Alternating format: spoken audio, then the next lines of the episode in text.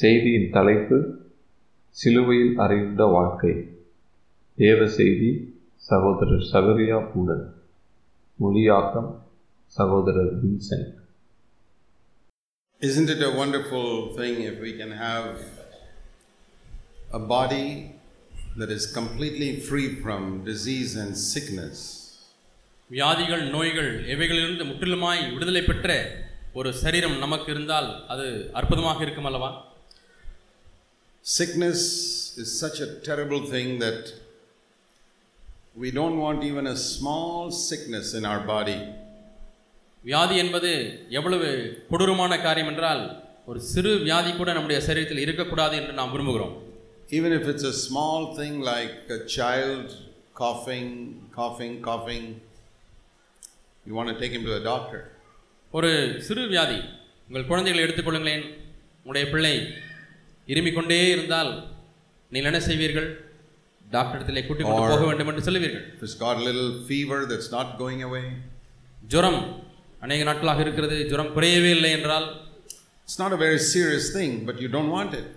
அது சீரியஸான வியாதி இல்லை ஆனாலும் அது கூட உங்கள் பிள்ளைகளுக்கு இருக்கக்கூடாது என்று எண்ணுகிறீர்கள் The Bible says we all love our body நம்ம எல்லாரும் நம்முடைய சரீரத்தை நேசிக்கிறோம் என்று வேதம் சொல்கிறது and we are so careful to keep our body completely free from sickness. நம்முடைய சரீரத்தை முற்றிலுமாய் வியாதியிலிருந்து விடுதலையாய் காத்துக்கொள்வதற்கு நாம் எவ்வளவோ கவனமுள்ளவர்களாக இருக்கிறோம் How much money we spend in order to get treatment for our sickness. நம்முடைய வியாதி வந்துவிட்டால் அந்த வியாதிக்கு சிகிச்சை பெறும்படியாக எவ்வளவு பணத்தை செலவு செய்கிறோம் We will not spend money for something which is useless.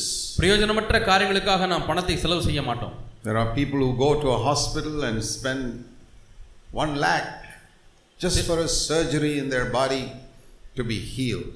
தங்களுடைய சரீரத்திலே இருக்கக்கூடிய வியாதி குணமாகும்படியாக ஒரு அறுவை சிகிச்சை செ- செ- செய்து கொள்ளும்படியாக ஒரு லட்சம் ரூபாய் பணம் வேண்டுமானாலும் அதை செலுத்துவதற்கு எவ்வளோ பேர் செலுத்தி சிகிச்சை பெற்றுக்கொள்கிறார்கள் Now, if I were to ask you, which is more important, your body or your spirit? இப்பொழுது நான் உங்களை பார்த்து ஒரு கேள்வி கேட்கப் போகிறேன் உங்களுடைய சரீரம் அதிக முக்கியமானதா அல்லது உங்களுடைய ஆவி அதிக முக்கியமானதா Your body, no matter how much you take care of it, one day it'll become dust. நீங்கள் எவ்வளவுதான் பராமரித்து பாதுகாத்து வந்தாலும் நாள் ஒன்று வரும் உங்களுடைய சரீரம் மண்ணுக்கு மண்ணாய் போய்விடும் All Christians will say, My spirit is more important than my body. என்னுடைய சரீரத்தை காட்டிலும் என்னுடைய ஆவிதான் முக்கியமானது என்று சொல்லி எல்லா கிறிஸ்தவர்களுமே சொல்லுவார்கள் But what sickness is to the body, sin is to the spirit. எப்படி சரீரத்திற்கு வியாதி இருக்கிறதோ அதே போல ஆவி என்று வரும்பொழுது அதிலே பாவம் So, if you are so careful to take care of your body to have zero sickness, பூஜ்யம் வியாதி தான் இருக்க வேண்டும் வியாதியே இருக்கக்கூடாது என்று நீங்கள் அவ்வளவு சரீரத்திற்கு பராமரிப்பதற்கு சிரத்தை எடுத்தால் And you also believe that your spirit is more important than your body, உங்களுடைய சரீரத்தை காட்டிலும் உங்களுடைய ஆவியானது அதிக முக்கியம் வாய்ந்தது என்பதையும் நீங்கள் உணர்ந்திருப்பீர்களானால் then you should be more careful to see that there is not even the smallest sin in your spirit. அப்படியானால் உங்களுடைய ஆவியிலே ஒரு சிறு பாவம் கூட வரக்கூடாது என்பதிலே அதிக கருத்துள்ளவர்களாய் கவனமுள்ளவர்களாய் இருப்பீர்கள் But why is it Christians are not so careful? ஆனாலும் ஏன் கிறிஸ்தவர்கள் அவ்வளவு கவனமுள்ளவர்களாய் Let இருப்பதில்லை me take a simple example. ஒரு எளிய உதாரணத்தை எடுத்துக்கொள்ளுங்களேன் When a husband and wife have a little disagreement or a fight, ஒரு கணவன் மனைவிக்குள்ளாக கருத்து வேறுபாடு ஏற்பட்டு அது ஐ- சண்டையில் இருக்கிறது I don't mean a physical fight with words, நான் அடித்து கட்டிப்பிடித்து அடித்து போடுகிற சண்டையை சொல்லவில்லை வாயின் வார்த்தையினாலே ஏற்படுகிற சண்டை கணவன் மனைவிக்குள்ளாக and some distance has come between them. இந்த கருத்து வேற்றுமையினாலே சண்டையினாலே இருவருக்கும் இடையிலே ஒரு பிளவு ஒரு இடைவெளி வந்துவிட்டது That happens in all marriages. இது எல்லா திருமணங்களிலுமே நடக்கிறது But the wise husband and wife immediately close the gap. ஆனால் ஞானமுள்ள கணவன் மனைவி அந்த இடைவெளி உடனே இல்லாதபடி அதை அடைத்து விடுவார்கள் Because it is a sickness. ஏனென்றால் அது ஒரு வியாதி That sin has come between them இந்த பாவம் அந்த இருவருக்கும் இடையிலே வந்துவிட்டது and it has cut off their fellowship with God also. அதோடு கூட தேவனுக்கும் அவர்களுக்கும் உள்ள உறவையும் கூட அது துண்டித்து விட்டது And wherever there's a gap like that, the devil will come inside எங்கேயெல்லாம் இப்படிப்பட்ட இடைவெளி காணப்படுகிறதோ அங்கே வருவதற்கு ஒரு ஆள் தயாராக இருக்கிறான் அவன்தான் பிசாசு You know, if there is a gap between you and your wife, That is what the devil is waiting for. It's like an open door. The devil says, Now I can come in. உங்களுக்கும் உங்களுடைய துணைவியாருக்கும் இடையிலே இடைவெளி வந்துவிட்டது பேச்சுவார்த்தை இல்லை என்று சொன்னால் அந்த இடைவெளியைத்தான் சாத்தான் எதிர்பார்த்து கொண்டே இருக்கிறான் இப்பொழுது தனக்கு இந்த குடும்பத்துக்குள்ளாய் போவதற்கு வழி வந்து விட்டது என்று சொல்லி அவன் தைரியமாய் உள்ளே நுழைகிறான் And he can attack your home, your children. அங்கே உள்ளே புகுந்து உங்களுடைய குடும்பத்தையும் உங்களுடைய பிள்ளைகளையும் அவன் தாக்கலாம் Sin is more serious than sickness. வியாதியை காட்டிலும் பாவம் என்பது அதிக சீரியஸானது I'll tell you how you can find out whether you're a spiritual Christian or a worldly carnal Christian. நீங்கள் ஒரு ஆவிக்குரிய கிறிஸ்தவனா அல்லது உலக பிரகாரமாக மாம்சீகமான கிறிஸ்தவனா என்பதை எப்படி கண்டுபிடிக்கலாம் என்று உங்களுக்கு One சொல்லுகிறேன் question ஒரு கேள்வி Is sin more serious to you than sickness? வியாதியை காட்டிலும் பாவம் என்பது அதிக சீரியஸாய் நீங்கள் கருதுகிறீர்களா Then you're a spiritual Christian. அதிக குழிதாய் கருதினால் நீங்கள் ஆவிக்குரிய கிறிஸ்தவன் Supposing you got cancer ஒருவேளை உங்களுக்கு புற்றுவியாதி வந்துவிட்டது and you got anger கோபமும் இருக்கிறது and you say, ah, cancer, that's not serious. I want to get rid of my anger. இந்த புற்றுநோய் அவ்வளவு கொடியதல்ல எனக்கு எப்படியாவது கோபத்திலிருந்து விடுதலை வேண்டும் என்று நீங்கள் சொல்வீர்களானால் Then you're a spiritual Christian. நீங்கள் ஆவிக்குரிய கிறிஸ்தவன் But if you say the other way around, மாற்றி சொல்வீர்களானால் anger will always be there, but I must get rid of my cancer. கோபம் எப்பொழுதுமே அங்கே தான் இருக்கும் ஆனால் எனக்கு கேன்சரிலிருந்து விடுதலை வேண்டும் என்று சொல்வீர்களானால் I'm willing to spend one lakh to get healed from my cancer. என்னுடைய புற்று நோயிலிருந்து விடுதலை பெறுவதற்கு ஒரு லட்சம் ரூபாய் கூட நான் செலவு செய்வதற்கு தயாராக இருக்கிறேன் Anger, all people have it, it's okay. கோபமா அது எல்லாருக்கும் இருக்கிறது அது பரவாயில்லை Lusting after women, all men do it. ஸ்திரீகளை இச்சிக்கிற காரியம் எல்லா புருஷர்களும் செய்கிறார்கள் You can sit in CFC or any church in the world, you are thoroughly worldly. நீங்கள் சிஎஃப்சிலேயோ அல்லது உலகத்தில் வேறு எந்த சபையில உட்கார்ந்து கொண்டிருக்கலாம் நீங்கள் முழுக்க முழுக்க உலகத்தார் You may call yourself an elder brother, but you're a worldly elder brother. நீங்கள் உங்களை வேண்டுமானால் மூப்பர் என்று அழைத்துக் கொள்ளலாம் ஆனால் நீங்கள் உலக பிரகாரமான மூப்பராக இருக்கிறீர்கள் And your wrong attitude to sin, you will bring into the body of Christ. உங்களுக்கு இருக்கக்கூடிய பாவத்தின் மேல் இருக்கக்கூடிய தவறான அணுகுமுறையை நீங்கள் சபையிலேயும் கொண்டு வந்து விடுவீர்கள் What does it mean to have no part dark, like we were thinking? நாம் தியானித்துக் கொண்டிருக்கிறோமே எந்த பகுதியிலேயும் இருள் இருக்கக்கூடாது என்றால் என்ன அர்த்தம் Z- That means no known sin. அறிந்திருக்கக்கூடிய பாவம் ஒன்றுமே இருக்கக்கூடாது Unknown sins there may be. What can I do?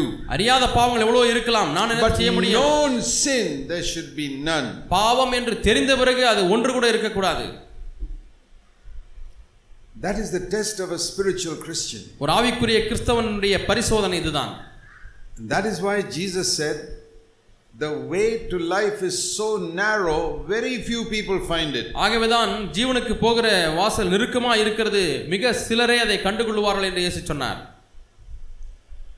In our CFC Sunday service, uh, sometimes people ask me, How many people come to CFC Bangalore? CFC பெங்களூர்ல உள்ள சபையிலே சிலர் வந்து கேட்பார்கள் உங்கள் சபைக்கு எத்தனை பேர் வருகிறார்கள் How many disciples? எத்தனை சிஷ்யர்கள் இருக்கிறார்கள் See, I don't know. எனக்கு தெரியாது I say, I know that we have about 400 chairs and all the people are sitting there on Sunday morning. நானூறு நாற்காலிகள் இருக்கிறது இருக்கைகள் இருக்கிறது நானூறு பேர் உட்கார்ந்து இருக்கிறார்கள் அது எனக்கு தெரியும் So to count the people is very easy, மக்களை எண்ணுவது எளிது it doesn't take long. அதிக நேரம் எடுப்பதில்லை But how many disciples? எவ்வளவு சிஷ்யர்கள் Supposing one of the angels asked Jesus, ஒரு தூதன் இயேசுவை பார்த்து கேட்கிறான் Lord, CFC Bangalore, how many disciples? ஆண்டவரே பெங்களூர் சிஎஃப்சி சபையிலே எத்தனை சீஷர்கள் இருக்கிறார்கள் Lord says, 20. ஆண்டவர் இருபது என்று சொல்லுவார் That is the strength of the church in Bangalore. Bangalore சபையினுடைய எண்ணிக்கை அவ்வளவுதான் 20. இருபது தானா I will be very happy if there are 20. இருபது பேர் இருந்தாலே நான் அதிக சந்தோஷம் உள்ளவனா இருப்பேன் 20 people இருபது பேரா who hate sin more than they hate sickness. வியாதியை வெறுப்பதை காட்டிலும் பாவத்தை வெறுக்கிறவர்கள் இருபது பேர் இருக்கிறார்களா 20 people who love Jesus more than themselves and more than the world and more than anything else. தங்களை காட்டிலும் உலகத்தை காட்டிலும் வேறு எந்த காரியத்தை காட்டிலும் அதிகமாக இயேசுவை நேசிக்கக்கூடியவர்கள் இருபது பேர் இருக்கிறார்களா We can turn Bangalore upside down with 20 people like இந்த that. இருபது பேர் இப்படி இருந்தால் பெங்களூரையே தலைகீழாக மாற்றலாம்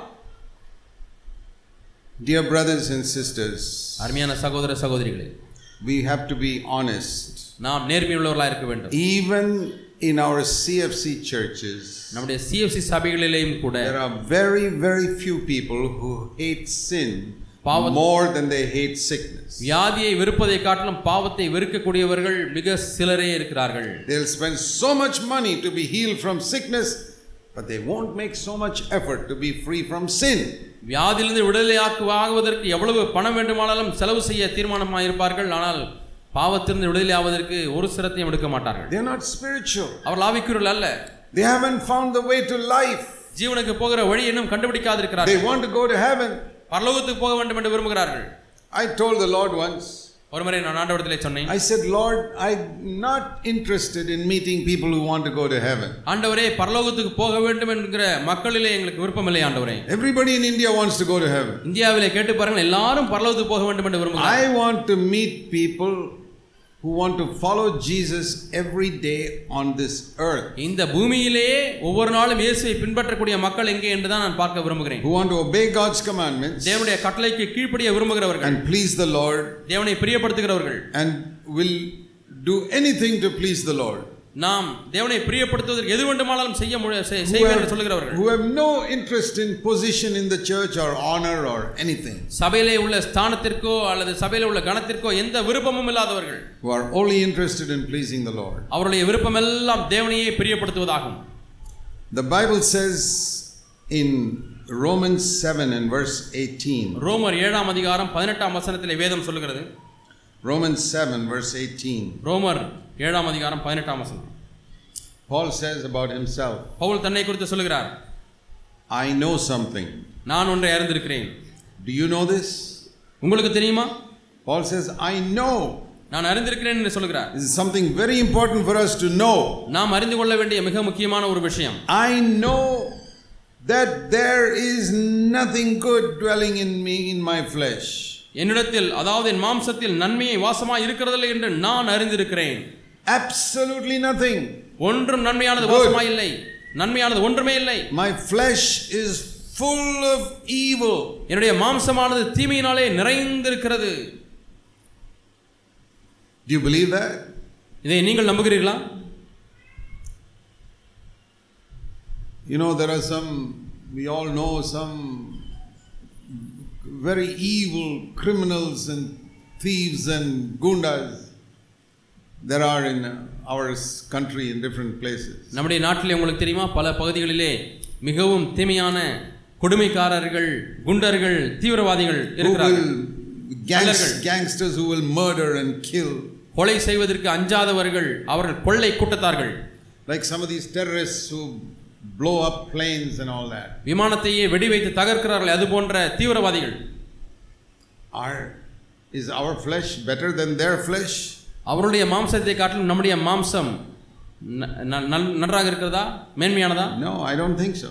இல்லை நான் அப்படி எண்ணுவதில்லை My flesh is as bad as the flesh of the worst murderer and criminal in the world. இந்த உலகத்திலேயே மிக மோசமான கொலையாளி குற்றவாளி அவனுடைய மாம்சம் எப்படி தீமையானதா இருக்கிறதோ அதே போலதான் என்னுடைய மாம்சம் இருக்கிறது There's என்று நான் nothing good in his flesh, there's nothing good in Paul's flesh, there's nothing good in my flesh. அவனுடைய மாம்சத்தில் நன்மை ஒன்றும் வாசமாயில்லை பவுனுடைய மாம்சத்திலேயும் நன்மை ஒன்றும் வாசமாயில்லை என்னுடைய மாம்சத்திலேயும் நன்மை ஒன்றும் வாசமாயில்லை That is a great revelation when you understand that. நீங்கள் இதை விளங்கிக் கொண்டால் அதுவே உங்களுக்கு பெரிய வெளிப்பாடு Anything that comes out from me is evil. என்னிடத்திலிருந்து புறப்படுகிற எதுவாக இருந்தாலும் அது தீமையானதா இருக்கிறது Even in the good that I do, there'll be some evil. நான் செய்கிற நன்மையிலேயும் கூட ஒரு தீமை இருக்கும் It's like a man who's got some serious sickness in his hand, ஒரு மனிதன் தன்னுடைய கரத்திலே அவனுக்கு ஒரு கொடிய வியாதி இருக்கிறது very infectious disease. அது கடுமையான ஒரு தொற்று நோய் And he picks up a beautiful apple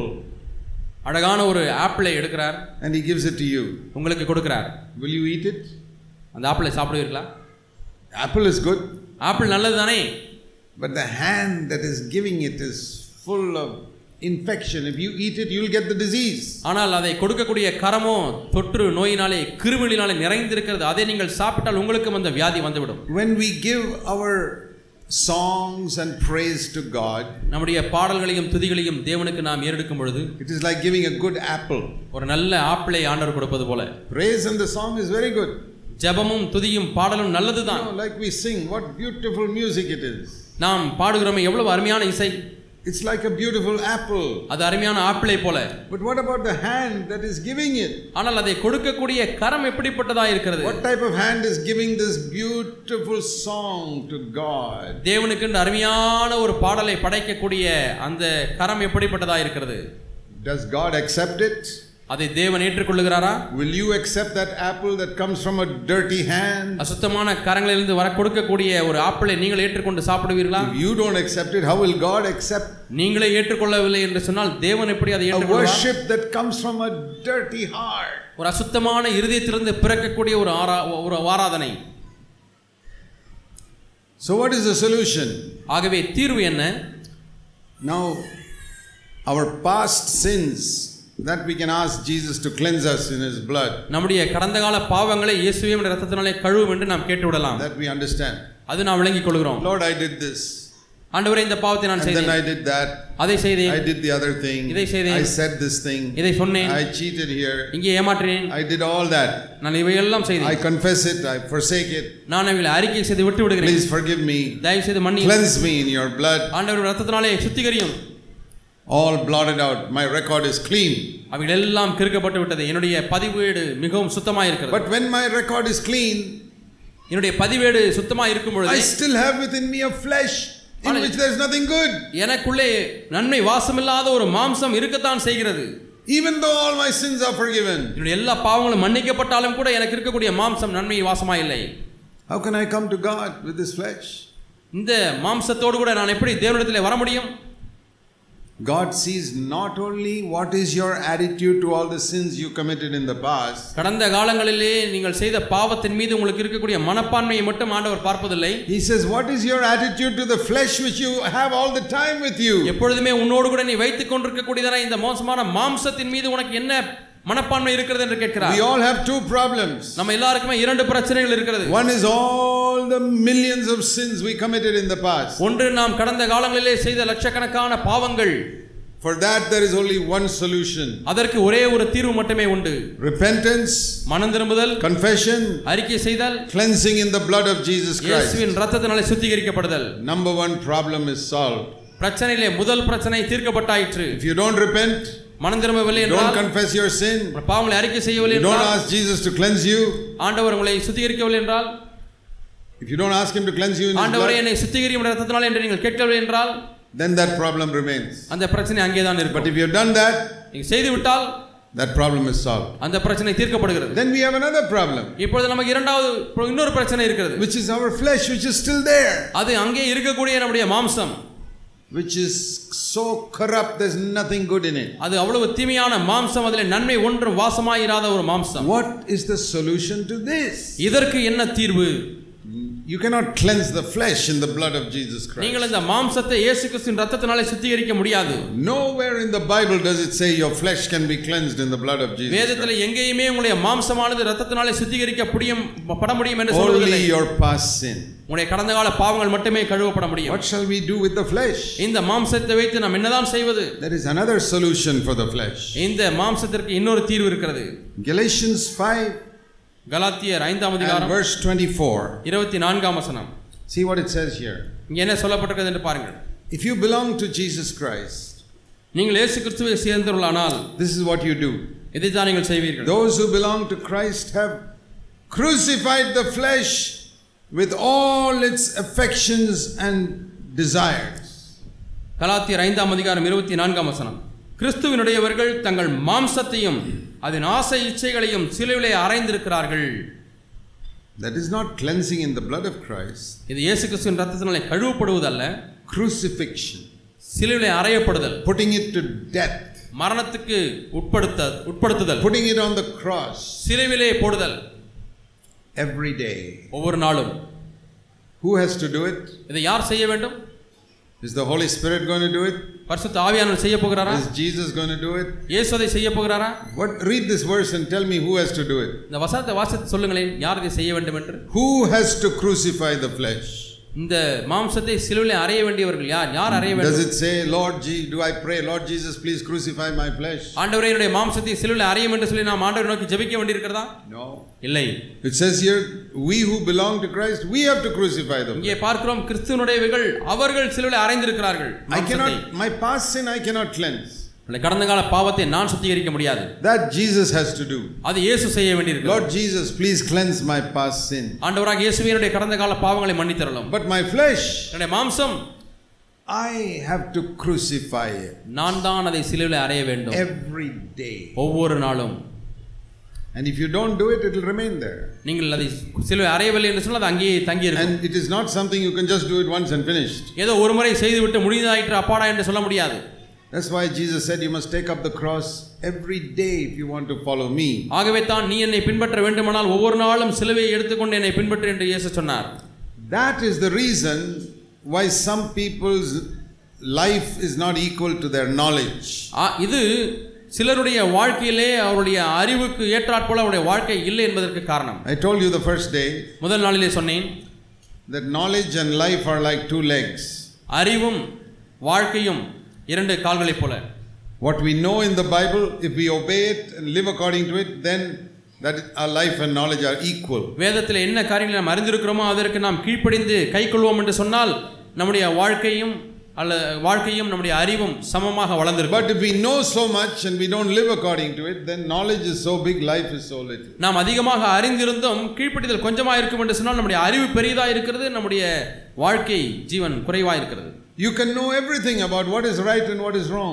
எது சரி எது தவறு என்பதை நீங்கள் எல்லாவற்றையும் அறிந்திருக்க முடியும் You can get 100% in a test on what is good and what is evil. எது நன்மை எது தீமை என்று ஒரு தேர்வு வைத்தால் நீங்கள் நூற்றுக்கு நூறு மார்க் வாங்க முடியும் And you can be dead. ஆனாலும் நீங்கள் மரித்தவர்களாக இருக்க முடியும் That's what God told Adam. அதைத்தான் ஆண்டவர் ஆதாமத்திலே சொன்னார் You eat from the tree of knowledge of good and evil, and you know everything about good and evil, and you will die. நீ அந்த நன்மை தீமை அறியத்தக்க விருட்சத்தின் கனியை புசித்தால் நன்மை எது தீமை எது என்று எல்லாவற்றையும் அறிந்திருப்பாய் நீயோ மரிப்பாய் That's what happened. Adam ate of that tree, means he knew now what is good and what is evil. ஆதாம் அந்த க- ஜீவ விருட்ச அந்த நன்மை தீமை அறியத்தக்க விருட்சத்தின் கனித்தை புசித்தபடினாலே எது நன்மை எது தீமை என்பதை அறிந்திருந்தான் See Genesis 3. ஆதியாமம் மூன்றாம் அதிகாரம் When Adam ate from the tree of knowledge of good and evil, நன்மை தீமை அறியத்தக்க விருட்சத்தின் கனியை ஆதாம் புசித்த பொழுது God said in verse 22, Genesis 3 22, ஆதியாகமம் மூன்றாம் அதிகாரம் இருபத்தி ரெண்டாம் வசனத்திலே தேவன் சொல்லுகிறார் see this. இங்கே பாருங்கள் Behold, the Lord said, Behold, man has become like one of us. தே- இதோ இதோ மனிதன் ந- நம்மிலே ஒருவரை போல மாறிவிட்டான் Why? ஏன் He now knows good and evil. இப்பொழுது அவன் நன்மை தீமை அறியத்தக்கவனாய் நம்மில் ஒருவரை போல ஆகிவிட்டான் என்று இருபத்தி ரெண்டாம் வசனத்திலே வாசிக்கிறோம் He did not know good and evil before that. இதற்கு முன்பு நன்மை தீமை என்பதை அவன் அறியாதிருந்தான் Now he knows good and evil. இப்பொழுது அவனுக்கு நன்மை எது தீமை என்று தெரிகிறது He has got the knowledge இப்பொழுது அவனுக்கு அறிவு வந்துவிட்டது and he is dead. அவன் மரித்து விட்டான் In the day that you eat it, அதை you புசிக்கும் will நாளிலே die. நீ சாவாய் That's what the Lord told him இதான் ஆண்டவர் சொன்னார் in Genesis chapter 2. ஆதியாம் இரண்டாம் அதிகாரம் Genesis 2 17. ஆதியாம் இரண்டாம் அதிகாரம் In பதினேழாம் the வசனம் day that you eat from it, you will surely die. அதை நீ புசிக்கும் நாளிலே சாகவே சாவாய் என்று கட்டளையிட்டார் Do you know that knowing good and evil will make you die? நன்மை தீமையை அறியக்கூடிய அறிவு உங்களை மறிக்கச் செய்யும் என்று தெரிந்திருக்கிறீர்களா You can keep on studying the Bible. நீங்கள் தொடர்ந்து வேதத்தை படித்துக் கொண்டே இருக்கலாம் This is good, this is evil. இது நன்மை இது தீமை You can preach, this is good, this is evil, இது நன்மை இது தீமை என்று நீங்கள் பிரசங்கம் பண்ணலாம் and you will die. நீங்கள் மறி மறிப்பீர்கள் Knowledge of good and evil brings death. நன்மை தீமை அறியத்தக்கதான இந்த அறிவு அழி ஒரு மரணத்தை கொண்டு வரும் Religious knowledge brings death. மத சம்பந்தமான அறிவு மரணத்தை கொண்டு வரும் All the Pharisees had so much religious knowledge, they were dead. பரிசர்கள் எல்லாருமே அவ்வளவாய் அந்த மதத்திலே அறிவு பெற்றவளாக இருந்தால் ஆனாலும் அவர்கள் மறித்தவளாக இருந்தார்கள் There are a lot of Pharisees today இன்றைக்கு அநேக பரிசர்கள் இருக்கிறார்கள் who know the Bible, வேதத்தை அறிந்தவர்கள் but they are dead.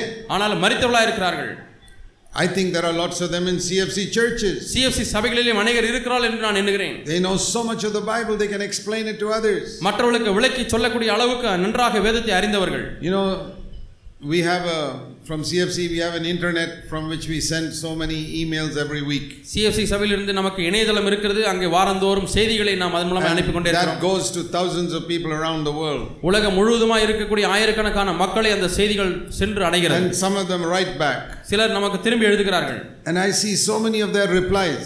அநேக பதில்களை நான் பார்க்கிறேன் They are arguments about this or that in some verse. ஏதோ ஒரு வசனத்திலே இது இப்படியா அப்படியா ஏன் இப்படி எழுதினீர்கள் என்று சொல்லி They வாக்குவாதங்கள் are absolutely dead. அவர்கள் முற்றிலுமாய் மறித்தவர்கள் They think it is by analyzing some verse that you get life. ஏதோ சில வசனத்தை அலசி ஆராய்வதனாலே வெளிச்சம் கிடைக்கிறது என்று They say எண்ணுகிறார்கள் they are born again, மறுபடியும் பிறந்தேன் என்று but they சொல்லுகிறார்கள் are dead.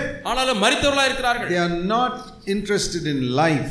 அவர்களுக்கு ஜீவனிலே விருப்பம் இல்லை They are interested in knowing good and evil. நன்மை தீமை அறிவதிலேயே அவர்களுக்கு விருப்பமாக இருக்கிறது What is good, what is evil? எது நன்மை என்ன தீமை Should a woman cover her head or not cover her head? ஒரு ஸ்திரீ முக்காடு போட வேண்டுமா அல்லது போட தேவையில்லையா Should she wear jewelry or not wear நகை jewelry? அணியலாமா அணியக்கூடாதா Can we attend the wedding of an unbeliever or a relative or not? சொந்தக்காரர் அவிசுவாசியா இருந்தால் அவருடைய திருமணத்துக்கு போகலாமா போகக்கூடாதா What all things we spend our time discussing. நாம் எவ்வளவு க- நேரத்தை இப்படிப்பட்ட காரியங்களுக்கெல்லாம் விவாதித்து நேரத்தை செலவாக்குகிறோம் Supposing you have the right answer to all these things. இந்த எல்லா காரியங்களுக்கும் உங்களுக்கு சரியான பதில் கிடைக்க And கிடைத்திருக்கிறது you என்றாலும் look down on those other brothers and sisters who don't have the right answer. இந்த சரியான பதில் கிடைக்காத மற்ற சகோதர சகோதரிகளை நீங்கள் அற்பமா எண்ணுகிறீர்கள் They are dead and you are more dead. அவர்களும் மறித்தவர்கள் நீங்கள் அதை காட்டிலும் அதிகமாக மறித்தவர்கள் Do you know that knowledge of good and evil about the Bible can bring death? வேதத்தை வேதத்திலிருந்து நன்மை எது தீமை என்று அறியக்கூடிய அறிவு உங்களுக்கு மரணத்தை கொண்டு வரும் என்று தெரியுமா I get letters like this all the time, and I can see from it this man is dead and he doesn't know it. பல சமயங்களில் எனக்கு கடிதங்கள் வந்து கொண்டே இருக்கிறது அதை படிக்கும் பொழுதே நான் அறிந்து கொள்வேன் என்னவென்றால் இந்த மனிதன் மறித்து விட்டான் And when I try to correct them அவர்களை இந்த விஷயத்திலே திருத்தும் பொழுது to save their life, அவருடைய வாழ்க்கையை ஆத்மாவை பாதுகாக்க they will விரும்பும் பொழுது argue. அவள் வாக்குவாதம் பண்ணுவார்கள் Then I stop. நான் நிறுத்தி விடுவேன் I say, I'm not interested in argument. எனக்கு வாக்குவாதங்களிலே விருப்பமில்லை Only the Holy Spirit can show you that you are dead. நீ மறித்து விட்டாய் என்பதை பரிசுத்த ஆவியானவர் மட்டுமே உனக்கு காண்பிக்க முடியும் But there was another tree ஆனால் இன்னொரு விருட்சம் இருக்கிறது that மரம் is called இருக்கிறது the tree of life. அது ஜீவ விருட்சம் Now I want you to see something here. இங்கே நீங்கள் ஒன்றை பார்க்க முடியாய் விரும்புகிறேன் When Adam went into the Garden of Eden, ஆதாம் ஏதேன் தோட்டத்துக்கு சென்ற பொழுது he could have gone straight to the tree of life. நேரடியாக அந்த ஜீவ விருட்சத்தை நோக்கி சென்றிருந்திருக்கலாம் The tree of life is a picture of the life of Jesus. ஜீவ விருட்சம் என்பது இயேசு கிறிஸ்துனுடைய ஜீவனுக்கு ஒப்பாக இருக்கிறது See, there are two ways to know what is good and what is evil. எது நன்மை எது தீமை என்பதை அறிவதற்கு இரண்டு வழிகள் உண்டு One is by studying the Bible, ஒன்று வேதத்தை படித்து படித்து the கண்டுபிடிப்பது other is by the life of Jesus. இன்னொன்று இயேசு கிறிஸ்துடைய ஜீவனை பெற்றுக்கொள்வது Supposing you are watching one television program or some cinema. நீங்கள் டிவியிலே ஒரு சினிமாவை பார்த்து கொண்டிருக்கிறீர்கள் வைத்துக் கொள்வோம் This particular cinema, இந்த குறிப்பிட்ட சினிமா Tamil cinema, அது தமிழ் படம் is it good or evil? அது நல்லதா கெட்டதா So I study the Bible, find out. This, this, நான் this, வேதத்திலே- this Tamil cinema is not mentioned anywhere here. How do I know whether it's good or evil? வேதத்தில் தேடி தேடி பார்க்கிறேன் Tamil cinema படம் என்று ஒன்றும் ஒரு வார்த்தை கூட இல்லை தேடி தேடி பார்க்கிறேன் எப்படி நன்மையா தீமையா என்று அறிவது The word cinema is not even mentioned in the Bible. Cinema என்ற ஒரு வார்த்தை வேதத்தில் சொல்லப்படவே இல்லை What to do? என்ன செய்வது Smoking cigarettes. சிகரெட் பிடிப்பது புகை பிடிப்பது Is that good or evil? அது நன்மையா தீமையா I look from, read the whole Bible, and cigarette is not even mentioned once in the வேதம் Bible. முழுவதையும் வாசித்து பார்க்கிறேன் சிகரெட் என்ற வார்த்தையே இதிலே சொல்லப்படவே இல்லை Like that, there are so many things. இது போன்ற எவ்வளவோ காரியங்கள் இருக்கிறது Television, TV no mention in the Bible. வேதத்திலே சொல்லப்படவே இல்லை There are hundreds of things like this. இது போன்ற நூற்றுக்கணக்கான காரியங்கள் இருக்கிறது You cannot find out.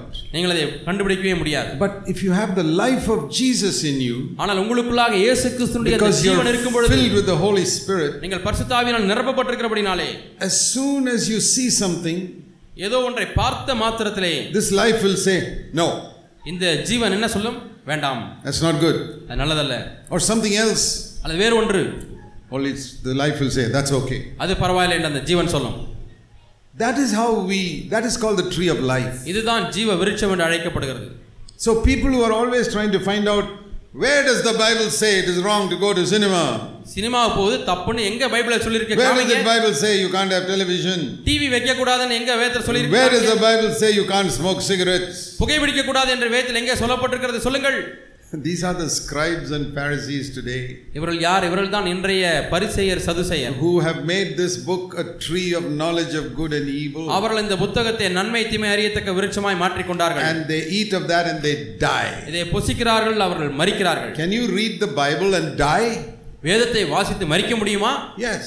ஆம் I'll show you. நான் சொல்லுகிறேன் காமிக்கிறேன் 2 Corinthians chapter 3. ரெண்டு குருந்தியர் மூன்றாம் அதிகாரம் See what it says? இங்க என்ன சொல்லப்பட்டிருக்கிறது என்று பாருங்கள் 2 Corinthians 3. இரண்டு குருந்தியர் மூன்றாம் அதிகாரம் Here you find the two trees again. மீண்டுமா இங்கே இரண்டு விருட்சங்களை மரங்களை பார்க்கிறோம் You want to see the tree of knowledge and the tree of life in 2 நீங்கள் இங்கே- Corinthians 3? இரண்டு குருந்தியர் மூன்றாம் அதிகாரத்திலே அறிவு விருட்சமும் ஜீவ விருட்சமும் பார்க்க விரும்புகிறீர்களா Here it is. இங்கே பாருங்கள் 2 Corinthians 3, verse 6. இரண்டு குருந்தியர் மூன்றாம் அதிகாரம் ஆறாம் வசனம் God has made us servants of the new covenant, புது உடன்படிக்கையின் ஊழியராக உ- ஆண்டவர் நம்மை மாற்றியிருக்கிறார் தகுதியுள்ளவராக்கி இருக்கிறார் and not of the letter. That is the tree of knowledge of good and evil. எழுத்திற்குரியதாய் இல்லை அது அதற்குள்ள அதுதான் ஜீவ நன்மை தீமை அறியத்தக்க But விருட்சம் of the spirit. That is the tree of life. ஆனால் ஆவிக்குரியதாய் இருக்கிறது அது ஜீவ விருட்சம் So here you have the two trees in this verse ஆகவே இந்த வசனத்திலேயே இரண்டு மரங்கள் இருக்கிறது the tree of knowledge of good and evil, and the tree of life. நன்மை தீமை அறியத்தக்க விருட்சம் ஜீவ விருட்சம் And what will the tree of knowledge of good and evil do to you? இங்கே நன்மை தீமை அறியத்தக்க விருட்சம் உங்களுக்கு என்ன It will சொல்லுகிறது kill you. அது உங்களை It கொல்லுகிறது says here, for the letter kills. எழுத்து கொல்லுகிறது Which letter?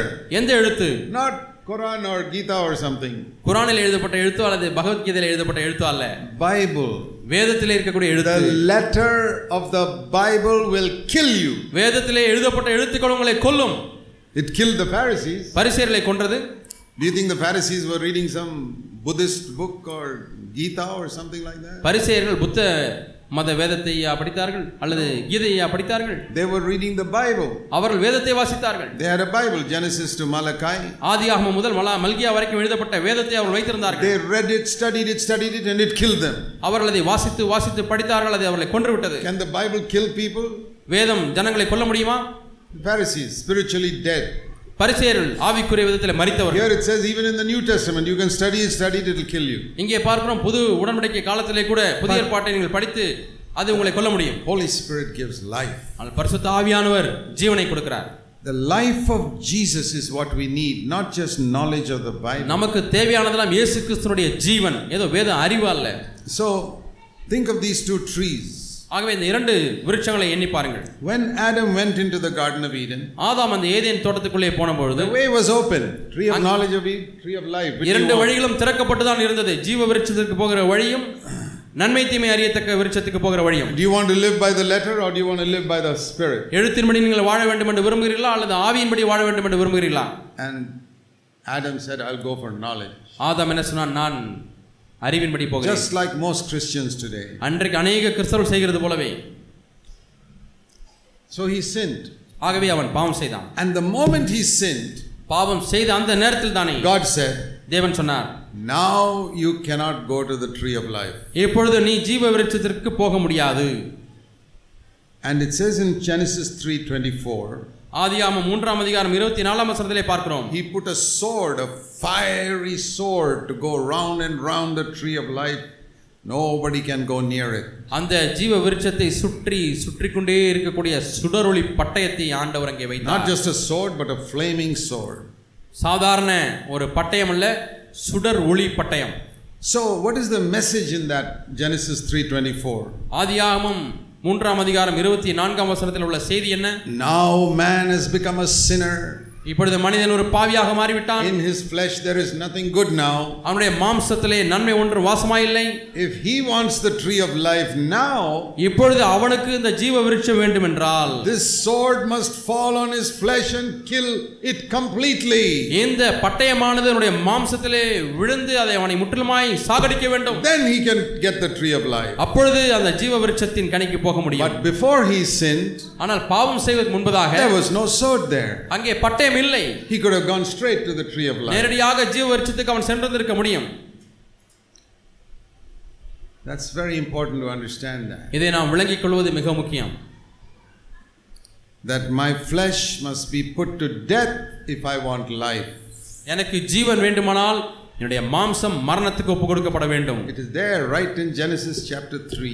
ஆதியாம் மூன்றாம் அதிகாரத்திலேயே அந்த சத்தியம் And that இருக்கிறது is what we read in Galatians இதைத்தான் நாம் 5:24 கலாத்தியர் ஐந்து இருபத்தி நான்கிலே that வாசித்தோம் we crucify the flesh with its affections and lusts. கிறிஸ்துவனுடையவர்கள் தங்கள் ஆசை இச்சையோடு கூட தங்கள் மாம்சத்தை சிலுவில் அறைந்திருக்கிறார்கள் And that is the reason why many Christians don't have life today. இன்றைக்கு அநேக கிறிஸ்தவர்களுக்கு ஜீவன் இல்லை என்பது இதுதான் They காரணம் try to get life without the sword falling on them. அவர்கள் மீது பட்டயம் விழாமலே ஜீவ விருட்சத்தை பெற்றுக்கொள்ள விரும்புகிறார்கள் They can't get it.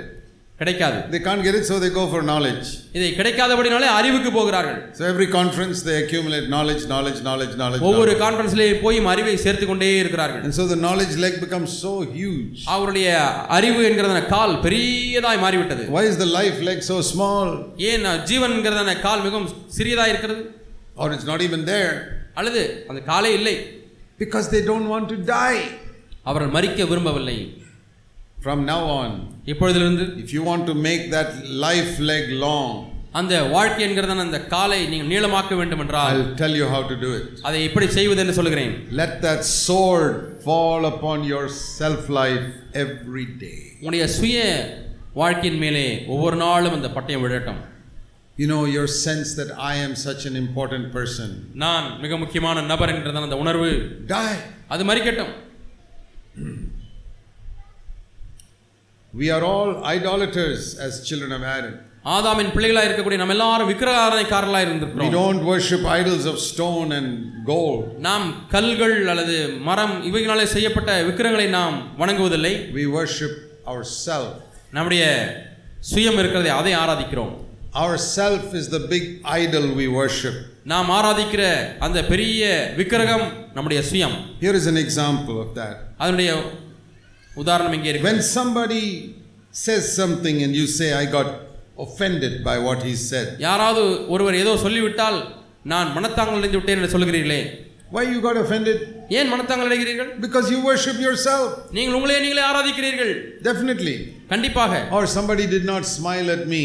அல்லது யாரோ ஒருவர் என்னை பார்த்து சிரிக்கவில்லை Or in the after the church meeting they did not shake my hand. அல்லது சபை கூட்டம் முடிந்த உடனே என்கிட்ட மட்டும் வந்து கை குலுக்கவே இல்லை அவர் That is the worship of yourself. இதுதான் நீங்கள் உங்களை நீங்களே ஆராதிக்கிறீர்கள் You are offended because people did not bow down to you. உங்கள் முன்பாக தலை வணங்கவில்லை ஆகவே நீங்கள் மனத்தாங்கல் அடைந்து விட்டீர்கள் Let me ask you a question. நான் ஒரு கேள்வி கேட்கிறேன் Supposing you are seriously sick in some hospital. ஒரு மருத்துவமனையிலே நீங்க ரொம்ப கொடிய வியாதினால பாடுக்க பாதிக்கப்பட்டு சீரியஸா இருக்கிறீர்கள் Nobody from the church came to see you.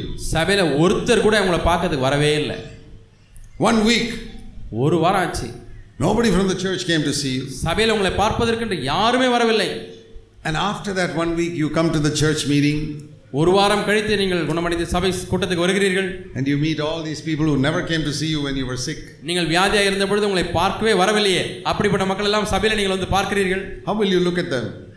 நீங்கள் வேறு பார்க்கும்போது எந்த மனப்பான்மையோடு கூட பார்ப்பீர்கள் Ah, these fellows, they say they love everybody. They didn't come to see me when I was sick. எல்லாரையும் நேசிக்கணும்னு வாயில மட்டும் சொல்றாங்க நான் சீரியஸா இருந்தப்ப வியா- ஓ பார் என்னை பார்ப்பதற்கு There ஒருத்தர் is கூட no வரல love in this church. இந்த சபையில் அன்பே இல்லை You know why people say that? ஏன் மக்கள் சொல்லுகிறார்கள் தெரியுமா Because they worship themselves. அவர்கள் தங்களையே ஆராதிக்கிறார்கள் I worship myself. நான் என்னை நானே ஆராதிக்கிறேன் When I'm lying in the hospital bed, நான் ஆஸ்பத்திரியிலே படுக்கையில படுத்து கிடக்கும் பொழுது all the people must come and worship me. எல்லா ஜனங்களும் வந்து என்னை ஆராதிக்க வேண்டும் Oh, sister, how are you? Here we brought some oranges for you. சகோதரி எப்படி இருக்கிறீர்கள் உங்களுக்கு ஆரஞ்சு வாங்கி கொண்டு வந்திருக்கிறோம் Then I'm happy they worship me. ஓ என்னை ஆராதித்து விட்டார்கள் இப்பொழுது எனக்கு சந்தோஷம் All idol worshippers. இவர்கள் எல்லாரும் விக்கிர ஆராதனைக்காரர்கள் How can you have life? எப்படி நீங்கள் ஜீவனை பெற்றுக்கொள்ள முடியும் I can tell you before God.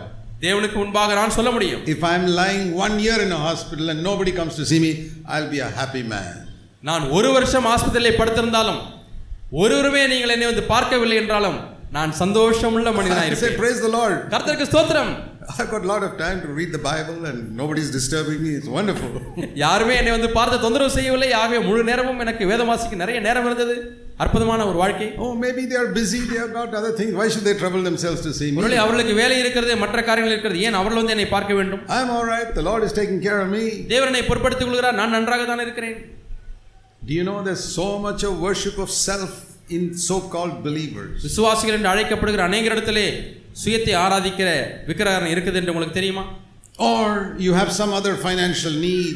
அல்லது வேறு ஒரு பண தேவை பண கஷ்டம் உங்களுக்கு வந்து விட்டது Why is it the brothers don't come and give me some money? ஏன் சகோதரர் வந்து எனக்கு பணம் கொடுக்க கூடாது We were all worshippers of ourselves. நம்ம எல்லாரும் நம்மை நாமே வணங்கக்கூடியவர்களா இருக்கிறோம் We have so much expectation from எவ்வளவோ others. எதிர்பார்ப்பு மக்களிடத்திலிருந்து நமக்கு இருக்கிறது People must do this for me, do this for me. எனக்கு அவங்க இதை செய்யணும் இவங்க எனக்கு இதை செய்யணும் அவங்க எனக்கு இதை செய்ய வேண்டும் And that's why you're so miserable, ஆகவே தான் உங்களுடைய வாழ்க்கை பரிதாபமாக un- இருக்கிறது unhappy.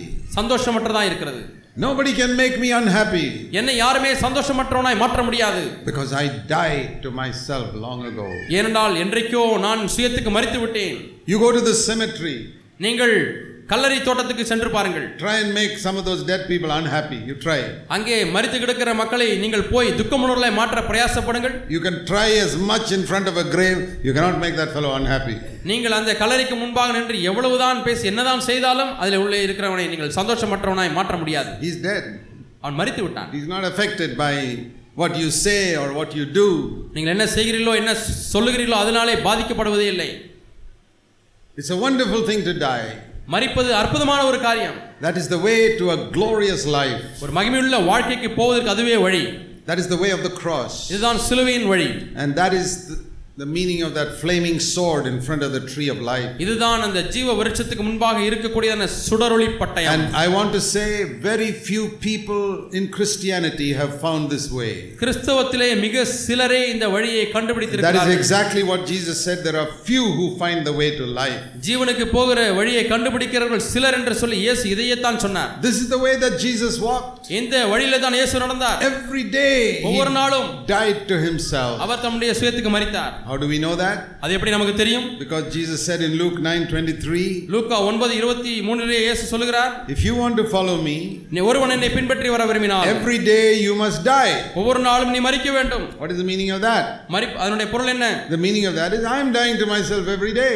நான் ஒவ்வொரு நாளும் என்னுடைய சுயத்துக்கு என்று மறிக்கிறேன் And that is the meaning that if you want to follow me, you must also die every day. ஆகவே நீ என்னை பின்பற்ற வேண்டும் என்று விரும்பினால் நீயும் ஒவ்வொரு நாளும் உன்னுடைய சுயத்துக்கு மறிக்க வேண்டும் Every day ஒவ்வொரு நாளும் I get up in the morning, காலையில எழுந்திருக்கிறேன் I say, Praise the Lord. கர்த்தருக்கு ஸ்தோத்திரம் One more day that I can die நான் மறிப்பதற்கு இன்னொரு நாள் கிடைத்திருக்கிறது and be a happy person today. இன்றைக்கு நான் சந்தோஷமுள்ள மனிதனாக இருக்க முடியும் All those who crucify their flesh, யாரெல்லாம் தங்களுடைய மாம்சத்தை சிலுவில் அறைகிறார்களோ all those who die to themselves, தங்களுடைய சுயத்துக்கு மறிக்கிற அநேகர் அஹ், எல்லாரும் will always be happy. அவர்கள் எப்பொழுதுமே சந்தோஷமுடலா They will இருப்பார்கள் never have a complaint against anybody. யார் மீதும் அவர்களுக்கு எந்த ஒரு குறையும் இருக்காது You go to the cemetery, நீங்கள் கல்லறை தோட்டத்துக்கு சென்று you think பாருங்கள் any of those dead people have got a complaint against somebody? அங்கே மறித்த மக்களுக்கு யார் மீதாவது குறை இருக்கிறதா புகார் இருக்கிறதா Oh, nobody came to visit my grave. ஐயோ என்னை கல்லறைக்கு யாருமே பார்க்க வரலையே Nobody came to put a flower on my grave. என்னுடைய கல்லறைக்கு வந்து பூ போட யாருமே வரலையே மாலை போட வரலையே They have no complaints. அப்படிப்பட்ட குறைகளே அவர்களுக்கு இல்லை Only those who don't die have complaints. மறிக்காதவர்கள் தான் இப்படிப்பட்ட குறைகளை சொல்லிக் கொண்டிருப்பார்கள் Do you have complaints against your husband or your wife? உங்களுடைய மனைவிக்கு விரோதமாக உங்களுடைய கணவருக்கு விரோதமாக உங்களுக்கு புகார் இருக்கிறதா குறை இருக்கிறதா Sometimes old people say this. சில சமயத்தில் வயசானவங்க இப்படி சொல்லுவாங்க Oh, brother Zach, my children are all grown up and they all got married and they're not caring for me. சகோதர ஜாக் அவர்களே எங்க பிள்ளைங்கெல்லாம் வளர்ந்துட்டாங்க வேலை கிடைச்சி திருமணம் What, sir? ஆயிடுச்சு இப்போ என்னை கவனிக்கிறதே கிடையாது What shall I do? நான் என்ன செய்யட்டும் I say, die, நான் என்ன சொல்கிறேன் மறித்து விடு die. மறி So he thinks he has to physically die and go to the grave. அவர் என்ன நினைக்கிறாருன்னா என்னடா நம்மள போய் சாக சொல்றாரே செத்து கலரிக்கு போக சொல்றாரே என்று நினைக்கிறார் இல்ல இல்ல இல்ல While you're alive, you die. நீ உயிரோடு இருக்கும் பொழுதே மறிக்க வேண்டும் Then you'll be a happy man. அப்படியானால் நீ சந்தோஷமுள்ள மனிதனா You will இருப்பாய் not complain that your children are not taking care of பிள்ளைங்க you. என்னை பராமரிக்கிறதில்லை என்னை கவனிக்கிறதில்லை என்று சொல்லி புகார் சொல்ல மாட்டாய் Brother, God will take care of you. சகோதரரே தேவன் உங்களை பொறுப்பெடுத்துக் கொள்வார் What all, all your complaints will be finished if you உங்களுடைய die to yourself. எல்லா குறை சொல்லுதலும் உங்கள் சுயத்துக்கு நீங்கள் மறிக்கும் அந்த நேரத்திலேயே மறைந்து This, விடுகிறது this is a wonderful way இது அற்புதமான ஒரு வழி that while I'm alive, நான் வாழ்ந்து கொண்டிருக்கும் பொழுதே inwardly, உள்ளே Zach Punin is dead. உள்ளே ஜாக் புனன் அவர் மறித்து விட்டார் Christ is living. கிறிஸ்து எனக்குள்ளாக வாழுகிறார் Christ can look through my eyes. கிறிஸ்து இப்பொழுது என்னுடைய கண்கள் மூலமாக பார்க்க முடிகிறது Why do you have so much trouble with the lust of the eyes? ஏன் உங்களுக்கு கண்களில் அவ்வளவு இச்சை என்கிற பிரச்சனை அதிகமாக நிறைந்து காணப்படுகிறது Because you are the one looking through your eyes. உங்கள் கண் மூலமாய் நீங்கள் தான் பார்த்து கொண்டிருக்கிறீர்கள் But if you die ஆனால் நீங்கள் மறித்து விட்டால் and Jesus begins to look through your eye, இயேசு இப்பொழுது உங்கள் கண் மூலமாக பார்க்க ஆரம்பித்து விடுவார் he will never lust after women. அவர் ஸ்ரீ இச்சையோடு பார்க்க மாட்டார் The Apostle Paul said in Galatians 2, கலாத்தியர் இரண்டில் அப்போஸ்தலனை பவுல் சொல்கிறார் Galatians 2:20, கலாத்தியர் இரண்டாம் அதிகாரம் இருபதாம் வசனம் I have been crucified with Christ. நான் கிறிஸ்துவனுடைய கூட சிலுவையில் அறையப்பட்டேன் Galatians 2:20. கலாத்தியர் இரண்டு இருபது Very important verse. மிக மிக முக்கியமான வசனம் I have been crucified with Christ. கிறிஸ்துவனுடைய கூட சிலுவையில் அறையப்பட்டேன் The flaming sword has fallen upon me. சுடரொளி பட்டயம் என் மீது விழுந்தது I have it has killed me. அது என்னை கொன்று விட்டது I no longer live. இனி நான் பிழைக்கிறதில்லை I'm not living.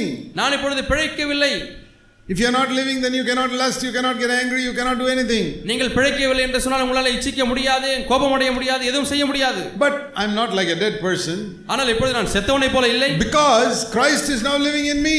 இப்பொழுது கிறிஸ்து எனக்குள்ளே பிழைத்திருக்கிறார் So I have died, but somebody else has come inside this body. நான் மறித்து விட்டேன் இந்த சரீரத்துக்குள்ளாக வேறு ஒருவர் வந்து விட்டார் Isn't that a wonderful life?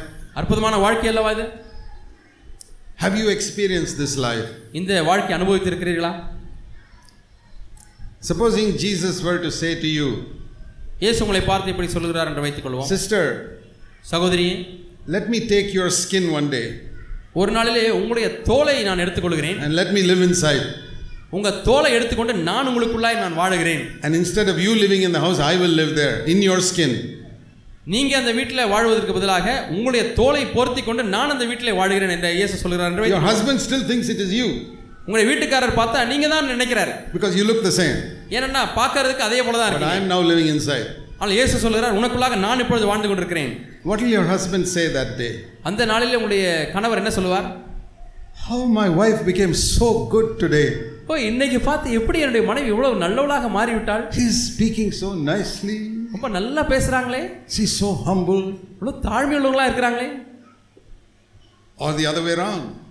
அல்லது இப்படி மாற்றிக்கொள்ளுங்களேன் If the Lord tells one of you, brothers, ஆண்டவர் சகோதரி உங்களில் ஒருவரை பார்த்து சொல்கிறார் can you give me your skin today? Let me live inside.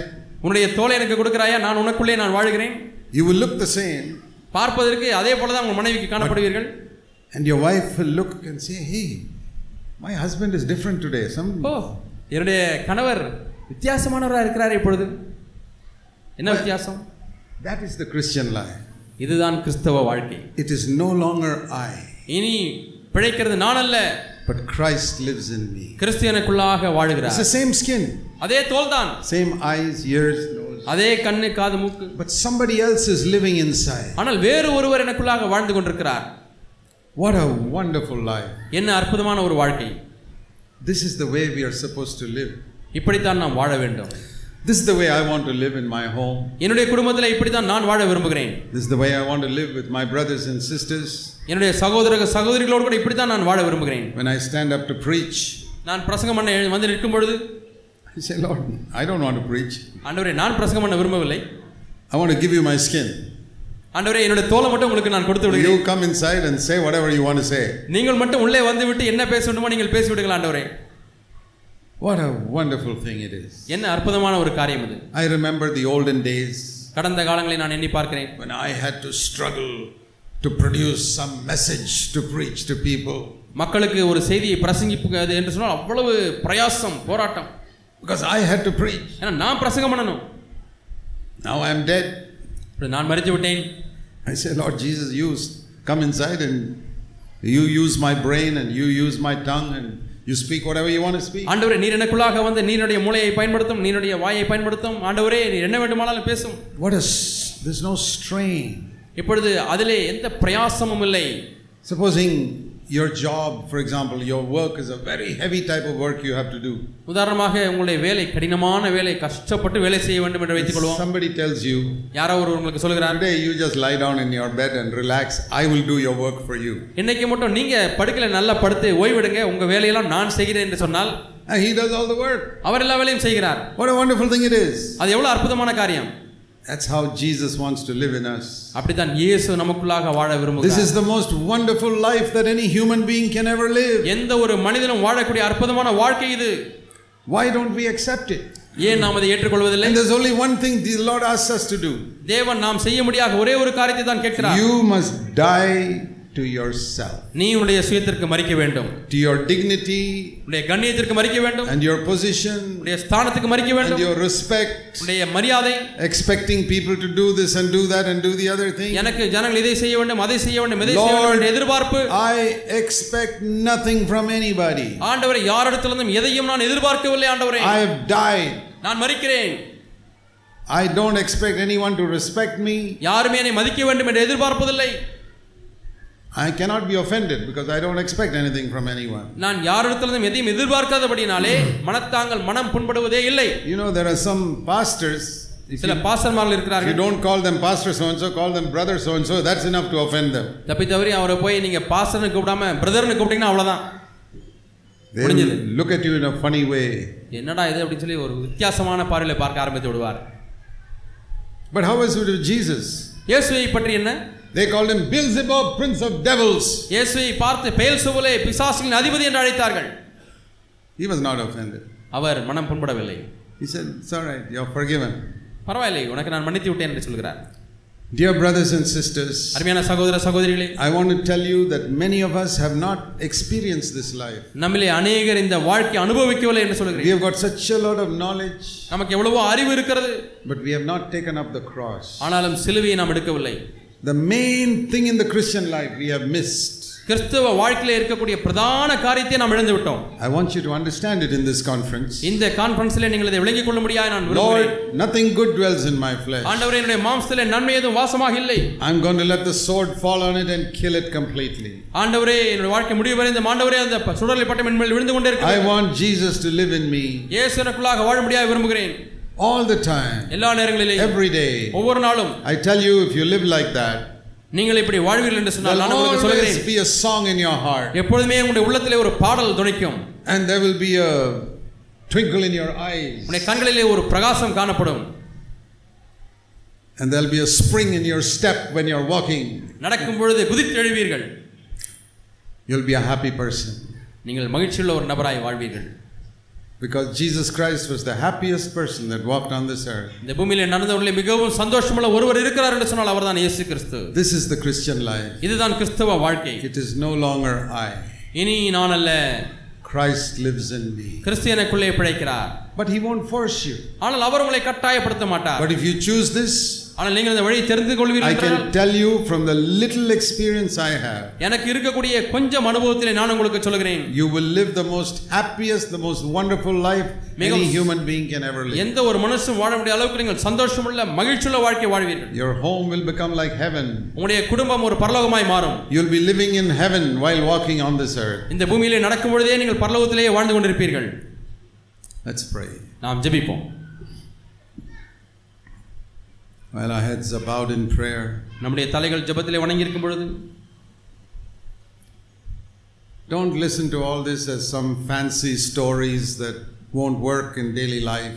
அனைதின வாழ்க்கையிலே கிரியை செய்யாத வேலை செய்யாத வி- விசித்திரமான காரியங்களை எல்லாம் கேட்டுக்கொண்டிருக்க வேண்டாம் There are very few people living this life, but there are a few.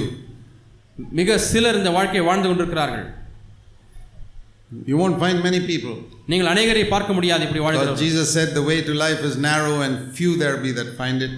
ஜீவனுக்கு போகிற வழி நெருக்கம் நெருக்கமாக இருக்கிறது அதை கண்டுபிடிக்கிறவர்கள் சிலர் என்று இயேசு சொல்லியிருக்கிறார் Don't look at the standard of other CFC believers and say that is the standard.